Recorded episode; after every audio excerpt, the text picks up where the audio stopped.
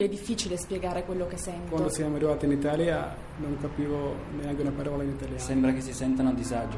Da 180 anni il Cottolengo è al fianco dei più fragili in Italia e nel mondo. Dona il tuo 5 per 1000. Vai su cottolengo.org o chiama 800 121 952. Cottolengo! Voci del mattino.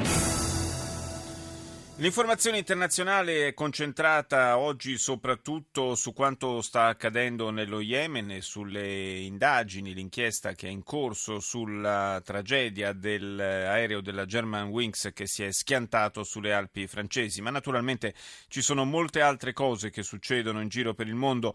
In particolare riprendono oggi in Svizzera i negoziati alla ricerca di un accordo sul nucleare iraniano. Prima di lasciare Washington, il segretario di Stato americano John Kerry ha replicato alle critiche di chi a livello nazionale e internazionale si oppone alla trattativa con Teheran. Now, what happens if, as our critics propose, we just walk away from a plan that the rest of the world were to deem to be reasonable? And that could happen. Well, the talks would collapse. Iran would have the ability to go right back, spinning its centrifuges che cosa accadrebbe se, come propongono i nostri critici, ci ritirassimo da un piano che il resto del mondo considera ragionevole? Si è chiesto in modo retorico Kerry. Accadrebbe che i negoziati fallirebbero e l'Iran manterrebbe la capacità di far lavorare le proprie centrifughe nucleari e di arricchire l'uranio al livello che vuole, senza alcun limite o controllo. E le sanzioni non servirebbero a nulla. Le sanzioni hanno un senso se vengono usate per spingere l'Iran a negoziare e accettare le verifiche sul suo programma nucleare nucleare. Per noi, ha detto ancora Kerry, l'importante è scongiurare la possibilità che Teheran si doti di armi nucleari. A quelli che si oppongono alla trattativa dico si facciano avanti e propongano un'alternativa realistica e percorribile. Finora però nessuno lo ha fatto. Il presidente dell'Afghanistan, Ashraf Ghani, in visita negli Stati Uniti, ha parlato davanti ai rappresentanti del Congresso e si è soffermato su due temi, l'ISIS e il futuro politico del suo paese. It is critical that the world understand the terrible threat that the Daesh and its allied forces pose to the states of Western È cruciale che il mondo capisca quanto terribile sia la minaccia il, che il califfato e i suoi alleati rappresentano per gli stati dell'Asia centrale e occidentale, ha detto il presidente afghano. L'obiettivo del movimento terroristico è quello di destabilizzare ogni paese della regione e per questo è alla ricerca di nuove basi operative. Noi siamo in prima linea. I talebani devono scegliere di essere afghani e non parte di Al-Qaeda. Se così faranno saranno i benvenuti nella costruzione della nostra società. Molti di loro si considerano patrioti che si ribellano alla corruzione e alla criminalità che vedono nelle città e nei paesi. Fatto salvo il rispetto della Costituzione e delle regole di legge, ha concluso Gani, siamo fiduciosi che si possa trovare una via per favorire il loro ritorno nella società afghana. Ci spostiamo in Africa, in eh, Kenya, dove il governo ha deciso una drastica e insolita misura per cercare di limitare le scorribande nel paese da parte delle milizie estremiste di matrice islamica provenienti dalla Somalia. Ne parliamo con il corrispondente Rai da Nairobi, Enzo Nucci. Buongiorno. Buongiorno a voi. Possiamo dire che è davvero un'iniziativa insolita, almeno per i tempi moderni, quella immaginata dal governo del Kenya, un, un muro, possiamo dire, fa tornare un po' alla mente, fatte ovviamente le dovute proporzioni, la, l'antica muraglia cinese, un muro lungo 200 km per separare praticamente Somalia e Kenya.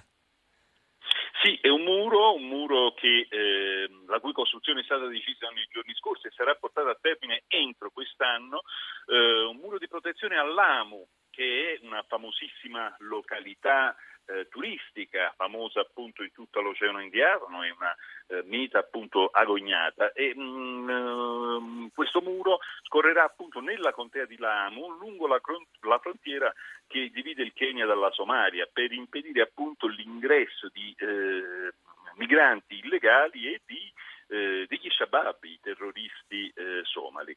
Eh, ma c'è anche l'idea di allungare questo muro. Per ora decisi, appunto è stata decisa la costruzione eh, di 200 chilometri, eh, ma eh, c'è chi pensa ancora di allungarlo perché sono 600, più di 680 chilometri i, i, i, confini comuni tra Kenya e Somalia. È una, mm, è una decisione che nasce da alcune considerazioni. Innanzitutto appunto eh, va detto che eh, il Kenya è in guerra, è ufficialmente in guerra con la Somalia perché dall'ottobre 2011 ha inviato truppe nella eh, parte meridionale sì. del paese eh, per contenere appunto gli attacchi dei, eh, degli estremisti somali. E, mm, e, va anche detto che dal 2012 ad oggi eh, le azioni terroristiche degli Shabab in Kenya hanno causato eh, complessivamente 312 morti e eh, quasi 800 eh, feriti, quindi questi sono i dati. In, in realtà questo muro essenzialmente va a proteggere i territori, le, le, le terre eh, su cui sarà costruito un grande oleodotto, un oleodotto che unirà Kenya, Uganda, Sud Sudan e Etiopia, eh, che sarà una delle grandi costruzioni eh, dei prossimi anni che servirà appunto a portare il, il petrolio del Sud Sudan eh, sul mare. Il Sud Sudan non ha sbocchi sul mare, quindi servirà appunto essenzialmente a portare il petrolio sul mare per poi imbarcarlo e, e, curarne la... Certo, quindi, quindi un, una, un'opera, un'opera insomma, di, di, grande impatto economico. Certo, costruire un muro come, ci, come sottolineavi tu, che potrebbe eh, addirittura estendersi per oltre 600 chilometri, è, eh, insomma, è un'impresa di, notevoli dimensioni, e, ma anche una volta ultimato questo muro è inutile un muro del genere se poi non viene sorvegliato in maniera costante, quindi un impegno davvero enorme per il Kenya. Sì, va anche detto che questo muro andrà non a caso, appunto, come dicevo, a, a ehm, proteggere diciamo così, i territori su cui nascerà questo oleodotto e, sembrano, e sono quasi tutti eh, te, mh, terre eh, di proprietà di ex ministri, di politici, di leader, quindi eh, diciamo c'è anche quest'altra nota che è stata fatta appunto eh, emergere.